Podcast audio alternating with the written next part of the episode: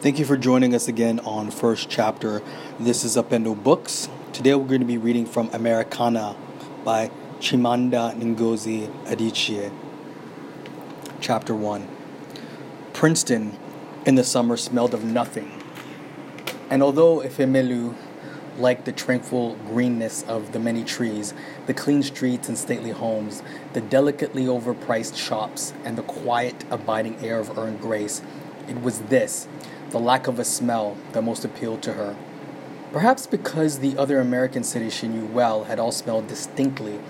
Philadelphia had the musty scent of history, New Haven smelled of neglect, Baltimore smelled of brine, and Brooklyn of sun warmed garbage. But Princeton had no smell. She liked taking deep breaths here. She liked watching the locals who drove with pointed courtesy and parked their latest model cars outside the organic grocery store on Nassau Street, or outside the sushi restaurant, or outside the ice cream shop that had 50 different flavors, including red pepper, or outside the post office where effusive staff bounded out to greet them at the entrance. She liked the campus, grave with knowledge, the Gothic buildings with their vice laced walls, and the way everything transformed in the half light of the night into a ghostly scene. She liked, most of all, that in this place of affluent ease, she could pretend to be someone else, someone specially admitted into the hallowed American club, someone adorned with certainty. But she, don't lo- she did not like that she had to go to Trenton to braid her hair. It was unreasonable to expect a braiding salon in Princeton. The few black locals she had seen were so light skinned and lank haired, she could not imagine them wearing braids. And yet, as she waited at Princeton Junction station for the train, on an afternoon ablaze with heat, she wondered why there was no place where she could braid her hair. The chocolate bar in her handbag had melted. A few other people were waiting on the platform, all of them white and lean in short, flimsy clothes. The man standing closest to her was eating an ice cream cone. She had always found it a little irresponsible, the eating of an ice cream cones by grown up American men, especially eating of ice cream cones by grown up American men in public. He turned to her and said, About time, when the train finally creaked in with the familiarity of strangers adopt with each other after sharing in the disappointment of a public service. She smiled at him. The graying hair on the back of his head was swept forward, a comical arrangement to disguise his bald spot. He had to be an academic, but not in humanities, where he would be more self conscious. A firm science, chemistry, a firm, a firm science like chemistry, maybe. Before, she would have said, I know, the peculiar American expression professed agreement rather than knowledge.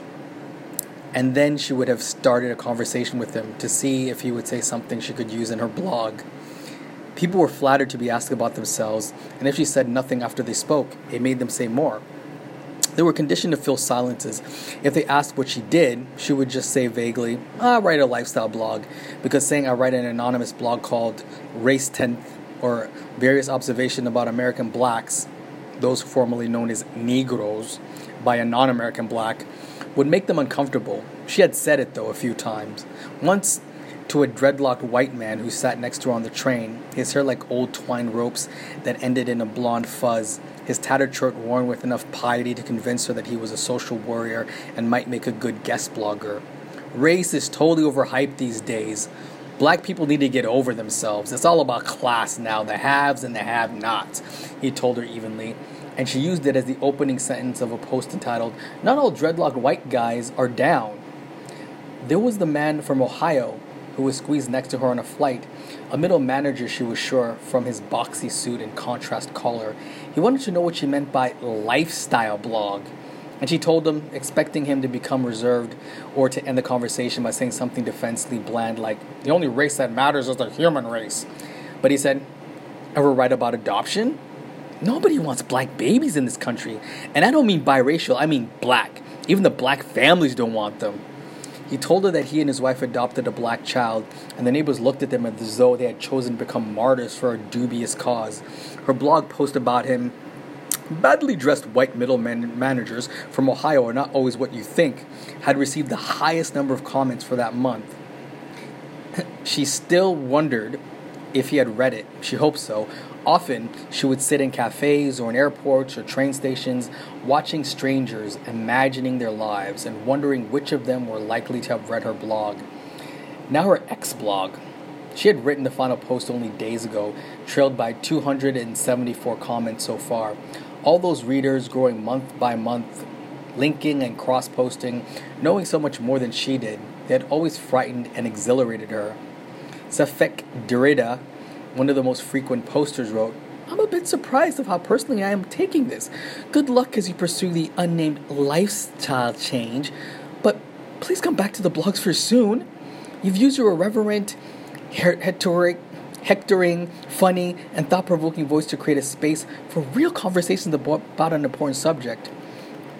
Readers like SapphicDerrida, who reeled off statistics and used words like rarefy in their comments made Ifemelu nervous, eager to be fresh and to impress, so that she began over time to feel like a vulture hacking into the carcass of people's stories for something she could use.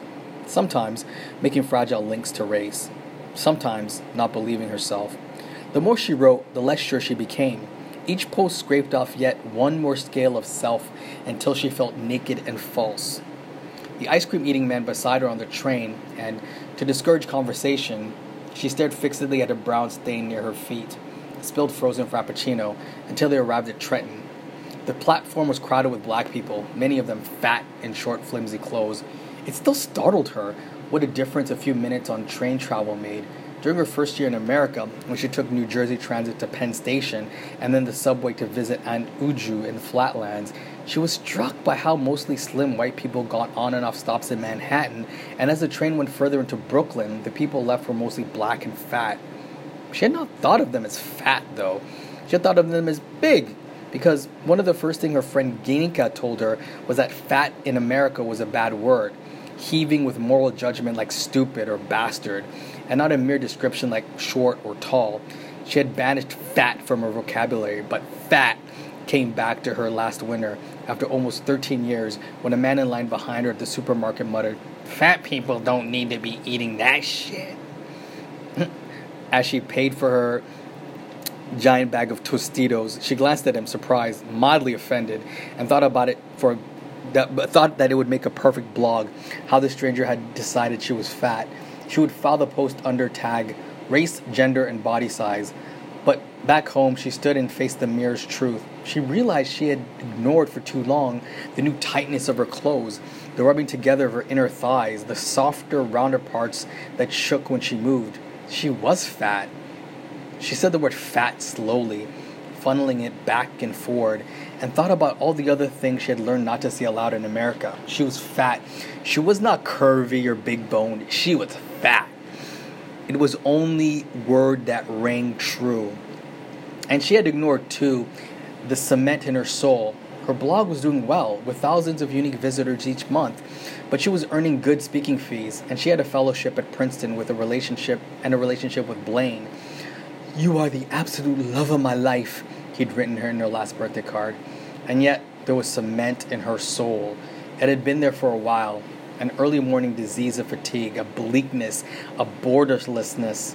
It brought with it amorphous longing, longings, shapeless desires, brief imagery glints of other lives she could be living. It brought with it amorphous longings, shapeless desires, brief imaginary glints of other lives she could be living that over the months melded into a piercing homesickness. She scoured Nigerian websites, Nigerian profiles on Facebook, Nigerian blogs, and each click brought yet another story of a young person who had recently moved back home clothed in American or British degrees to start an investment company, a music production business, a fashion label, a magazine, or a fast food franchise. She looked at photographs of these men and women and felt the dull ache of loss, as though they had pressed upon her hand and taken something of hers. They were living her life. Nigeria became where she was supposed to be, the only place she could sink her roots in without the constant urge to tug them out and shake off the soil. And of course, there was also Obinze, her first love, her first lover, the only person with whom she had ever felt the need to explain herself. He was now a husband and father. They had not been in touch in years, yet she could not pretend that he was not a part of her homesickness or that she did not often think of him, sifting through their past, looking for port- portents of what she could not name. The rude stranger in the supermarket, who knew what problems he was wrestling with, haggard and thin lipped as he was, had intended to offend her, but instead prodded her awake. She began to plan and dream, to apply for jobs in Lagos. She did not tell Blaine at first because she wanted to finish her fellowship at Princeton. And then, after her fellowship ended, she did not tell him because she wanted to give herself time to be sure. But as the weeks passed, she knew she would never be sure. So she told him that she was moving back home, and she added, I have to, knowing he would hear her words, the sound of an ending. Why? Blaine asked, almost automatically, stunned by her announcement. There they were, in his living room in New Haven, awash in soft jazz and daylight, and she looked at him, her good, bewildered man, and felt the day take on a sad, epic quality. They had lived together for three years, three years free, free of crease, like a smoothly ironed sheet, until their only fight months ago when Blaine's eyes froze with blame and he refused to speak to her. But they had survived that fight, mostly because of Barack Obama. Bonding anew over their shared passion, on election night before Blaine kissed her, his face wet with tears, he held her tightly as though Obama's victory was also their personal victory. And now, here she was telling him it was over. Why? he asked. He taught ideas of nuance and complexity in the classes, and yet he was asking for a single reason the cause. But she had not had a bold epiphany, and there was no cause. It was simply the layer of discontent had settled her and formed a mass that now propelled her. She did not tell him this because it would hurt him to know she had felt that way for a while. That her relationship with him was like a being constant in the house, but always sitting by the window and looking out. Take the plant, he said to her on the last day she saw him. When she was packing her clothes, she left in his apartment. He looked defeated, standing slump shouldered in the kitchen. It was his houseplant, hopeful green leaves rising from three bamboo stems. And when she took it, a sudden crushing loneliness raced through her and stayed with her for weeks. Sometimes she still felt it. How was it possible to miss something that you no longer wanted? Blaine needed what she was unable to give, and she needed what he was unable to give. And she grieved this, the loss of what could have been.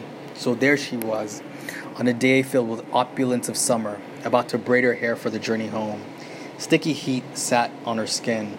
There were people thrice her size on the Trenton platform, and she looked admiringly at one of them, a woman in a very short skirt. She thought nothing of the slender legs shown off in miniskirts. It was safe and easy, after all, to display legs of which the world approved. But the fat woman's act was about the quiet conviction that one shared only with oneself, a sense of rightness that others failed to see. Her decision to move back was similar. Whenever she felt be- besieged with doubts, she would think of herself as standing valiantly alone, as almost heroic, so as to squash her uncertainty. The fat woman was co coordinating a group of teenagers who looked 16 or 17 years old. They crowded around the summer program advertised on the front and back of their yellow t shirts, laughing and talking. They reminded Ifemelu of her cousin Dike. One of the boys, dark and tall, with the leanly muscled build of an athlete, looked just like Dike. Not that Dike would ever wear those shoes that looked like espadrilles weak kicks, he would often call them. It was a new one. He had first used it a few days ago when he told her about going shopping with Auntie Uju. Mom wanted to buy me these crazy shoes. Come on, cuz. You know I don't wear them little wacky kicks. Ifemelu joined the taxi line outside the station. She hoped the driver would not be a Nigerian because he, once he heard her accent, would either be aggressively eager to tell her that he had a master's degree, the taxi was a second job, and his daughter was on the dean's list at Rutgers, or we would drive in sullen silence, giving her change and ignoring her thank you all the time while nursing who uh, humiliation that his fellow Nigerian, a small girl at that, who perhaps was a nurse or an accountant or even a doctor, was looking down on him. Nigerian taxi drivers in America were all convinced that they were not really taxi drivers. She was next in line. Her taxi driver was black and middle aged. She opened the door and glanced at the back of the driver's seat. Mervyn Smith, not Nigerian, but you could never be too sure. Nigerians took all sorts of names. Even she had once been somebody else. How are you doing? the man asked. She could tell right away with relief his accent was Caribbean. I'm very well, thank you. She gave him the address of Mariama hair, African hair braiding. It was her first time at the salon. Her regular one was closed because the owner had gone back to Cote d'Ivoire to get married, but it would look, she was sure, like all of that African hair braid salon she had known. They were in the part of the city that had graffiti, dank buildings, and no white people. They displayed bright signboards with names like Aisha and Fatima African hair braiding. They had radiators that were too hot in the winter and air conditioners that did not cool in the summer. And they were full of francophone West African women braiders one of whom would be the owner and speak the best English and answer the phone and be deferred to by others. Often there was a baby tied to someone's back with a piece of cloth, or a toddler slept on a wrapper spread over a battered sofa. Sometimes older children stopped by. The conversations were loud and swift in French or Wolof or Malinke. And when they spoke English to customers, it was broken, curious, as though they had not quite earned, eased into the language itself before taking slangy Americanism. Words came out half completed. Once a, a Ghanaian Bill Brader in Philadelphia had told the Filmelu, I'm like, I got, I submit. It took many repetitions for Ifemelu to understand what the woman was saying. I'm like, oh God, I was so mad. Mervyn Smith was upbeat and chatty. He talked as he drove about how hot it was, how rolling blackouts were sure to come. This is the kind of heat that kills the old folks. If they don't add the air conditioning, they have to go down the mall, you know. They might have free air conditioning. But sometimes there's nobody to take them. People have to take care of the old folks, he said, his jolly unfazed by Ifemelu's silence. We're here, he said, parking in front of the shabby shack. The salon was in the middle, between a Chinese restaurant called Happy Joy and a convenience store that sold lottery tickets. Inside, the room was thick with disregard the paint peeling, the walls plastered with large posters of braided hairstyles, and some smaller posters that said, Quick Tax Refund. Three women, all in t shirts and knee length shorts, were working on the hair of seated customers. A small TV mounted on the corner of the wall, the volume a little too loud, was showing a Nigerian film. A man beating his wife, the wife cowering and shouting, the poor audio quality jarring. Hi, Ifemelu said. They all turned to look at her, but only one, who had to be the Mariama said, Hi, welcome. I'd like to get braids. What kind of braids do you want? Ifemelu said she wanted a, a, medium kinky twist and asked how much it was. 200, Mariama said. I paid 160 last month. She had last braided her hair three months ago. Mariama said nothing for a while. Her eyes back the, on her hair said, 160, Ifemelu said. Mariama shrugged and smiled. Okay, but you have to come back next time. Sit down and wait for Aisha. She will be finished soon. Mariama pointed at the smallest one of the braiders, who had skin condition, pinkish cream whorls of discoloration on her arms and neck that looked worryingly infectious. Hi, Aisha, Ifemelu said. Aisha glanced at Ifemelu, nodding ever so slightly, her face blank, almost forbidding in its expressionlessness. There was something strange about her. Ifemelu sat close to the door. The fan on the chip table was turned on high, but did little for the stuffiness in the room. Next to the fan were combs, packets of hair attachments, magazines, bulky with loose pages, piles of colorful DVDs.